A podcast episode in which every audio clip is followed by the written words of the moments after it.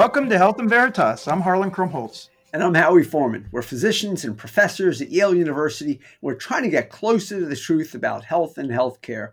We're excited to welcome Dr. Julie Sosa today. But first, we like to check in on current or hot topics in health and healthcare. It's a brand new year, Harlan. Happy New Year to you and everybody out there. What do you have for us? Oh, Happy New Year, Howie. And uh, yeah, but I'm really excited to hear Julie Ann's. That'd be terrific. But first, I thought I would start off just briefly to say, like, hey, have you noticed a lot of people have COVID now? Oh my God. Yeah, real. I mean, everybody I know, everybody I know. And my mother, my, I mean, it's just like so many people have come down with this now.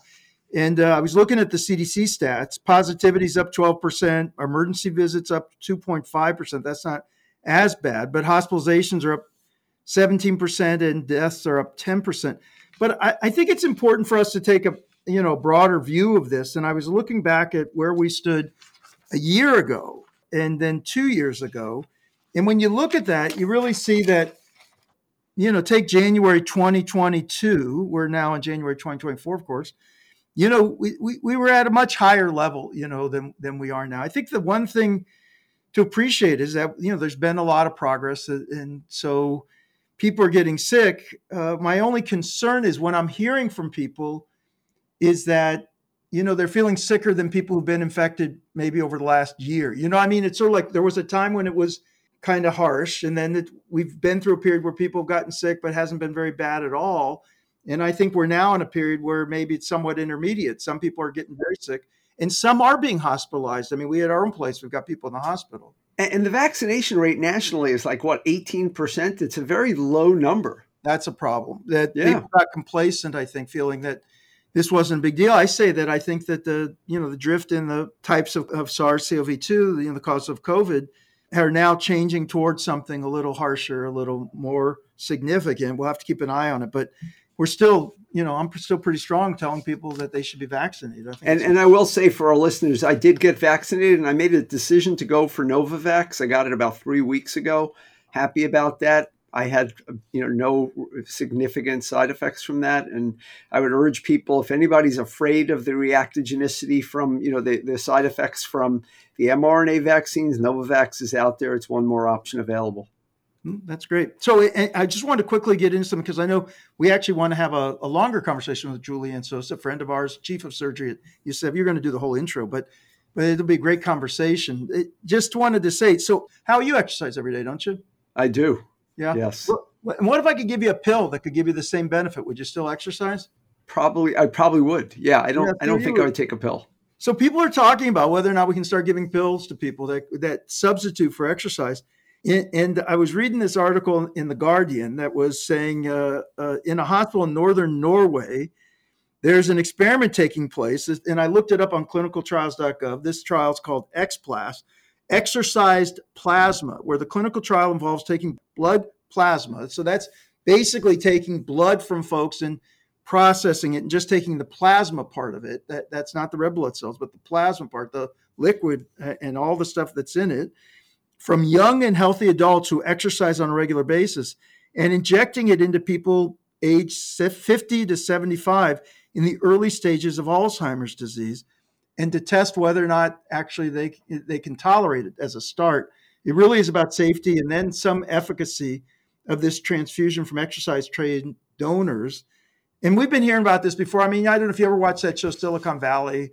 You know, it's stuff where they oh, yeah. take these rich Silicon Valley people and they would have young, healthy folks and, and take some of their blood and think that they were they were getting better off. But you know, this is this is actually a trial that's testing this strategy. And I just wanted to share for you at the beginning of the year because I just thought it was wild.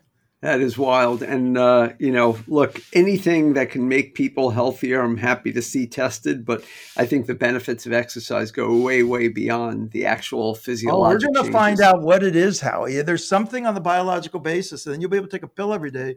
And it'll be just like you you've been training. But but what I'm saying is, I enjoy the the time that I have to do exercise. It's a it's a headspace thing as well as a physiologic thing for me. And what if this pill could do the headspace thing for you? And then now you had 40. Then I would want the headspace on top of the headspace. anyway, it's a it's a brave new world, How It's it is. It is. Pretty soon we'll be doing soma and all sorts of other stuff that uh, Aldous Huxley was telling us about so many years ago. But we'll see what happens uh, with this. But I thought it was very interesting trial. So anyway, that was my little tidbit for the day. And um, yeah, let's get on to our interview.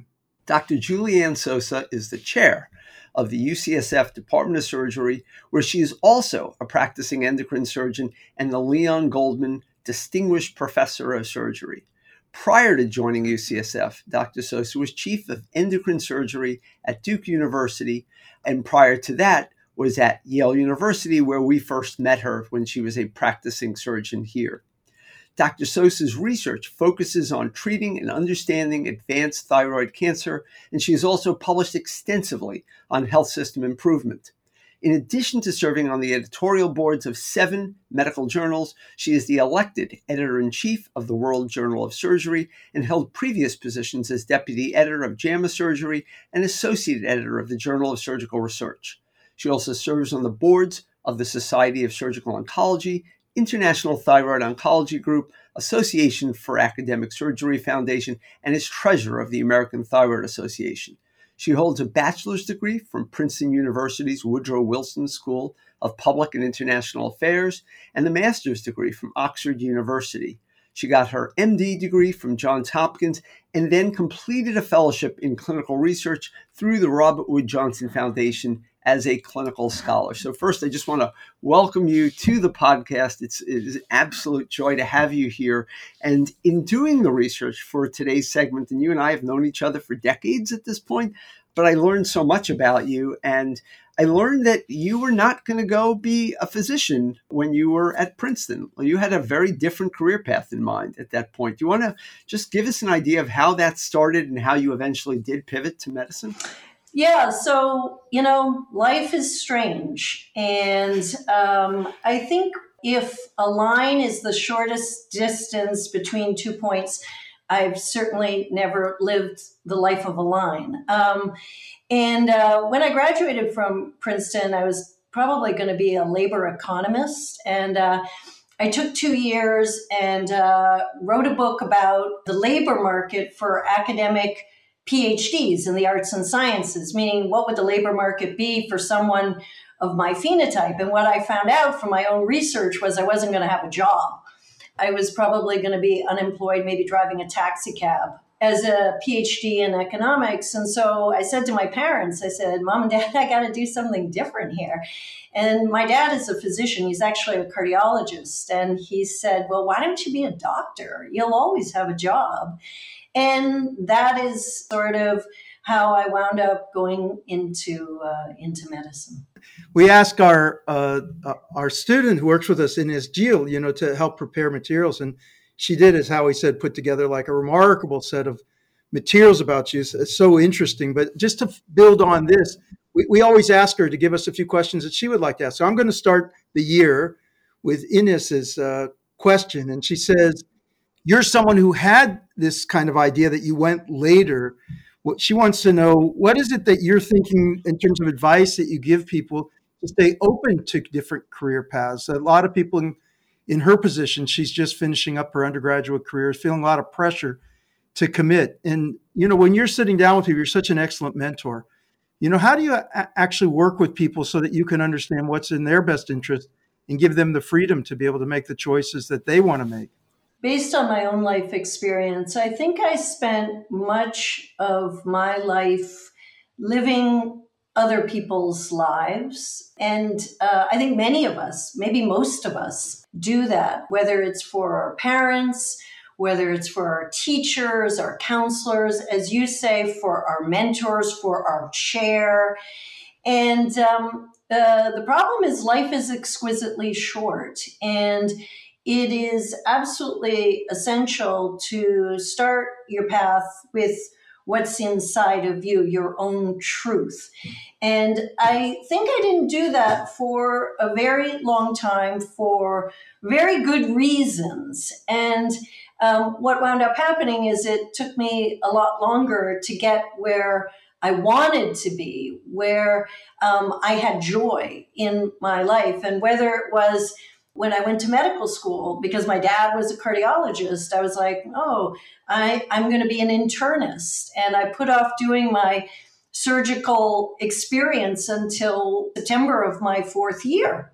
And uh, I spent like three days on the GI Gold service, and I was like, this is it, actually. I, I need to become a surgeon. And you know, I was not one of those people who wanted to be a surgeon in utero. And uh, the reason I went into surgery, for better or worse, was for me, being in the operating room was like being on a roller coaster. Now, I know some people hate roller coasters. I love roller coasters.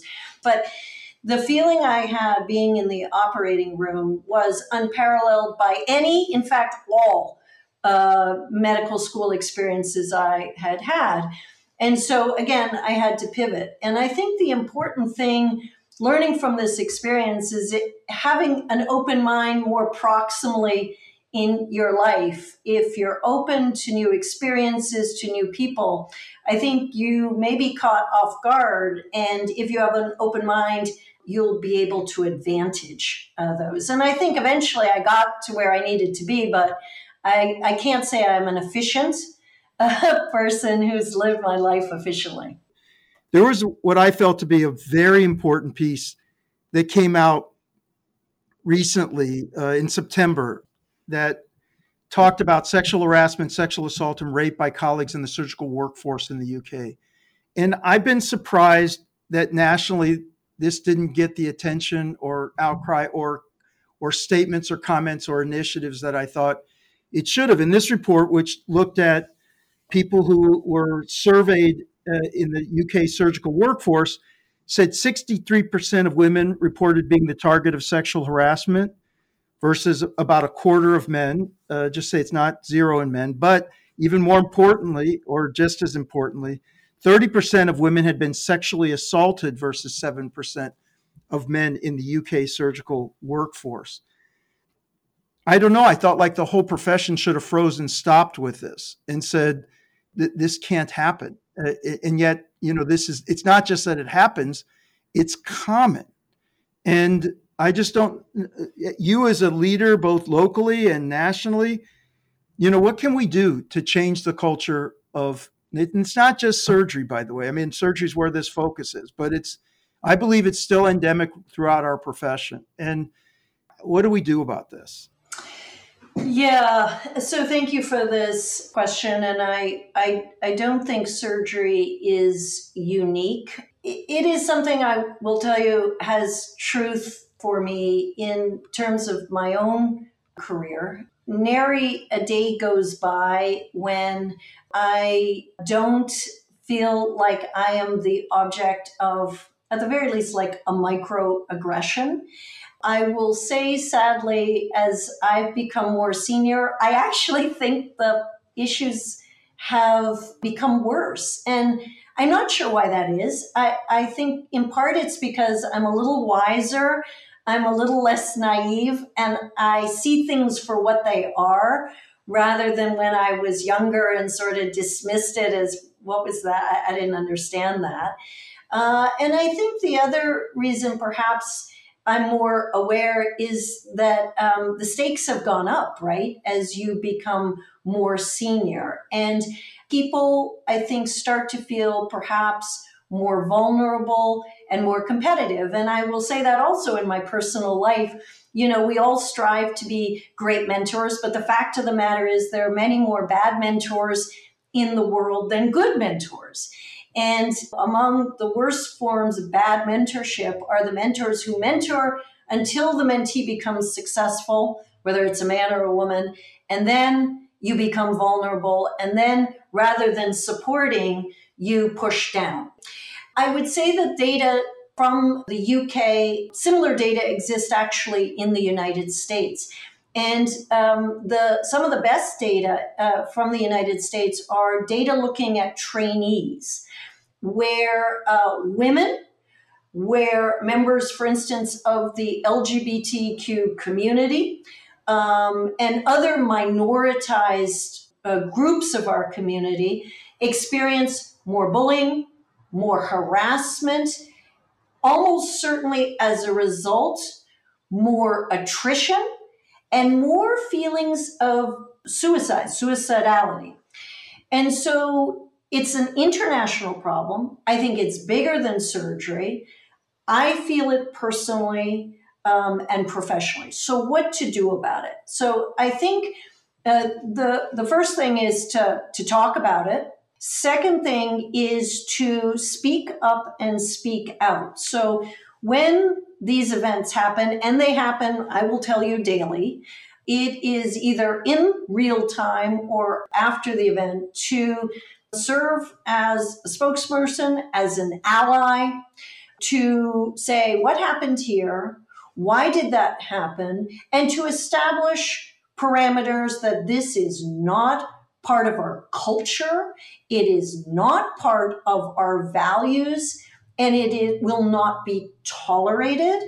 I think, though, that takes a lot of courage, right? And I'll be honest with you, I didn't have that courage when I was younger.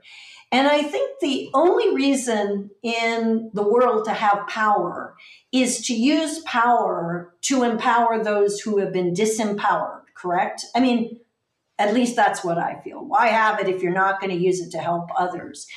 And so I think I see my role as a chair, as a member of the House of Surgery, as someone to speak about my own experiences and then to speak up and speak out locally, but also nationally and internationally. And I don't think you have to be a woman to do it. I don't think you have to be a member of a community that has been victimized, but rather allyship is so powerful. But it takes courage and it takes skills. And I'm still trying to acquire skills each and every day. I think it's a lifelong process.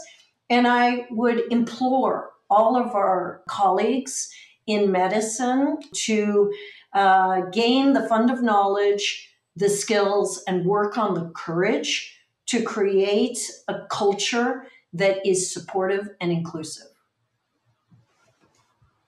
doing the intro does no adequate justice to how much of an expert you are in thyroid and endocrine surgery. Um, I know this from reading both your scholarship, but also from knowing you personally and knowing what your practice is. As a radiologist, we see increasingly uh, nodules on the thyroid. Part of it is because we image better than we used to, but part of it is possibly that we're just seeing actually more. These patients are recommended for biopsies and follow ups it becomes very complicated. Can you give our audience a very simple view of what it means to have a thyroid workup? What do these nodules mean? Why do people worry or not worry? Yeah. Um, so there are different estimates around what proportion of people have a thyroid nodule. And the, the best estimates, I think, put it at around maybe 50%, half of Americans have um, a thyroid nodule. Now, the good news is that an exquisitely small minority of these uh, nodules are clinically significant and represent uh, cancers. Um, probably 95 to 98 percent of thyroid nodules are benign, not not cancer. Having said that, though, you know, thyroid cancer uh, has increased in incidence. And I used to say there's a pandemic uh, of thyroid cancer because literally every developed and developing country in the world has experienced an increase in uh, thyroid cancer. In the United States, it was like 300% over uh, 30 years. And there were a lot of hypotheses as to what was going on. And I, I honestly, I think it's a, a, mixed picture, picture, and I think there are multiple explanations. But clearly, one is the phenomenon of overdiagnosis and overdiagnosis resulting in overtreatment. And where does it come from? Well, you know, you fall down, you scratch your knee, you call up your primary care physician. They either send you for a blood test or for an imaging uh, study. And what happens is we unmask these thyroid nodules. And then the quandary is what do we do about them? And until very recently, we worked them up extensively, uh, including with ultrasound and biopsy. And then we realized that we were spending a lot of money and exposing people to a lot of anxiety around nodules that were clinically insignificant. So, what we've done as a profession is to establish criteria and guidelines to avoid over diagnosis and therefore over treatment. How have we done it? You know, we've increased the size threshold for when we interrogate a thyroid nodules, such that nodules that are less than one to one and a half centimeters in size and that do not have worrisome radiologic appearance, we let them be. We don't biopsy them. Well, some people may say, well, aren't you going to miss some small cancers? And the fact of the matter is, I wouldn't say miss, but yeah, we are not going to diagnose some small thyroid cancers. But where we are going as a medical and surgical community is actually towards something called active surveillance. And I'm helping to write the next iteration of the American Thyroid Association guidelines around the management of differentiated thyroid cancer.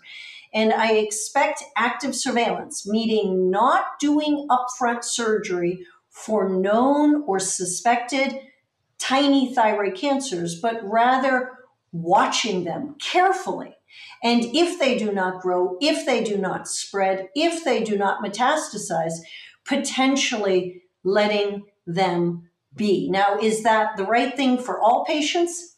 Absolutely not. And I think what it speaks to is the need for personalized treatment, meaning choosing the treatment that resonates best with patients with the, within certain scientific parameters. But in this whole area, I'll be honest with you, there's a significant amount of evidential equipoise where I think patients have the opportunity to leverage their preferences, their values, their attitudes. And is thyroidology alone in this? No. Uh, for those of us who do cancer, we know similar trends are occurring in prostate cancer, breast cancer, and now in uh, thyroid cancer. Can, can I pivot just a little bit? Because, you know, we are aware that women um, in medicine and in any profession um, don't don't cease to be childbearing and child rearing, and they are primary caregivers in many cases. Um, and it has a real impact on career development and a host of other things. You recently wrote a piece about elder care and the similar sort of gender based disequities that occur because of that same issue, basically, that women end up playing a disproportionate role in caring for parents and, and other family members. Can you speak to what prompted you to write that piece and, and what you hope can change from writing that? Yeah, so thank you for that. And, uh, you know, I would say I would love to be able to separate personal and professional identities and lives, but in, in the end, they're integrated, right? And uh, the right and the left hands, they're like this. Um, and so I, I think professionally, uh, the most impactful work I've done has always been motivated by my own truth and my own life experience. And whether it's being a woman in American surgery, whether it's been an immigrant, whether it's being Latina, whether it's being a member of the LGBTQ community, all of these are my identities and color how I practice surgery for the better or the worse. And I always like to say, you know, I treat all of these identities as superpowers because they ultimately, I think, give you insight into the unique worlds of your patients, right? As well as your colleagues. And so um, the last year and a half of my life, personal now and professional, have been colored by um, the health experiences of my aging parents. And I have an 87 year old mother and a 93 year old father who in 2022 saw the bottom fall out during the pandemic, which I think happened to many elderly who were isolated. And quickly, I had to figure out how to take care of them financially, how to supervise their health care, basically how to save their lives. And I'm a physician, I'm the chair of the Department of Surgery at UCSF, and I'll tell you, I could not figure any of these things out when I started.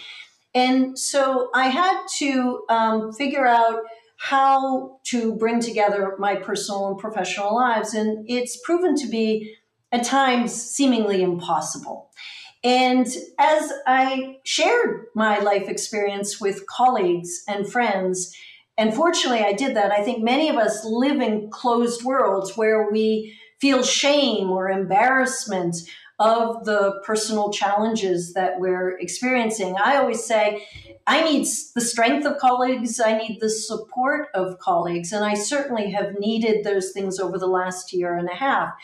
But as I spoke about the challenges, what I found is that so many others are experiencing similar challenges. Now, we've been talking a lot, I think, fortunately, over the last several years about childbearing and child rearing, and I think we need to spend more time talking about these things. But elder care is oft neglected. And I think it's like the elderly in our culture are oft neglected, um, which is very different from many other cultures around the world.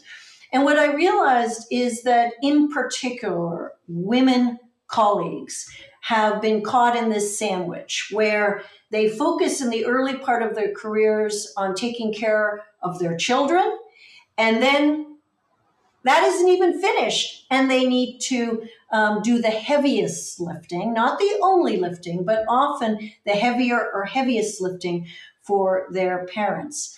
And so I wrote the piece from my heart together with Dr. Mangurian, um, who is experiencing similar challenges.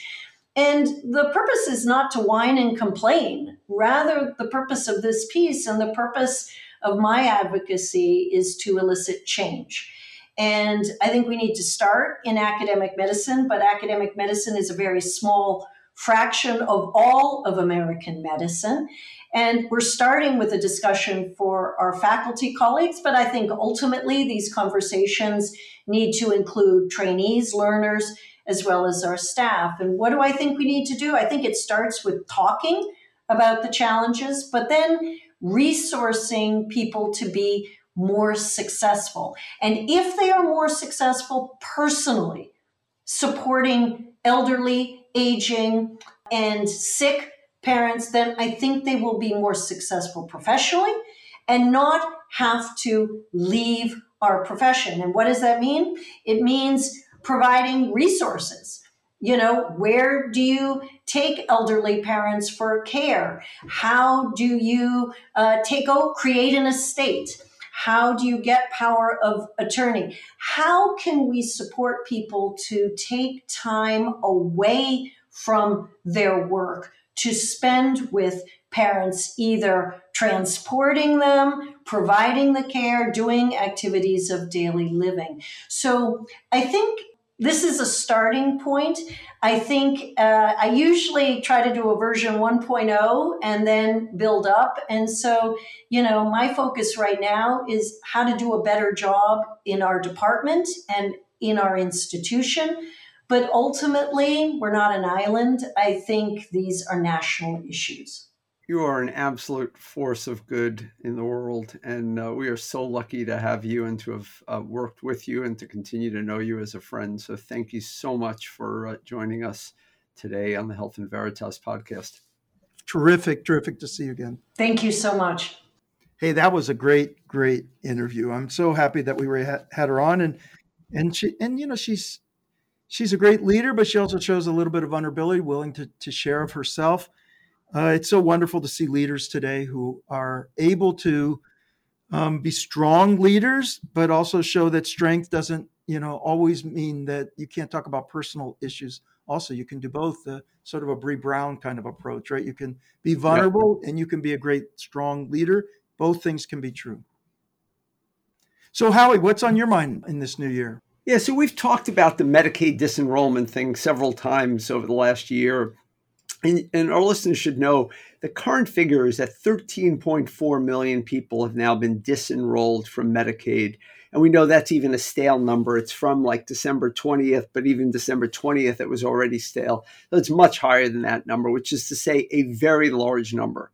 And with the end of the pandemic public health emergency earlier last year, the states were required to clean up their Medicaid rolls. And this is easier said than done.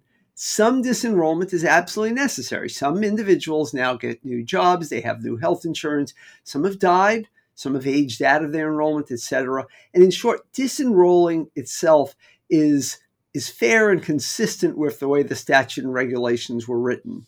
But what's concerning to me uh, is that many individuals are being disenrolled due to procedural uh, reasons. They may have moved, they may not have received a notice to renew, they may not be mentally or physically able to handle the paperwork or properly engage with the process, et cetera, et cetera. Many procedural disenrollments may actually be individuals who remain eligible, and so that's a problem. 71% of all disenrollments have been for procedural reasons thus far. Utah, Idaho, Georgia, New Hampshire, Oklahoma leading the way in procedural disenrollments. Medicaid Matters, if you remember in episode 101, Katherine Baicker, the provost of the University of Chicago, told us about the Oregon health insurance experiment and pointed out that new Medicaid enrollees experienced lower rates of depression and better access to health care than matched uninsured individuals who had applied but did not get Medicaid in the state of Oregon. Does it extend life? We really don't know, but it takes anxiety and financial insecurity away or at least reduces them.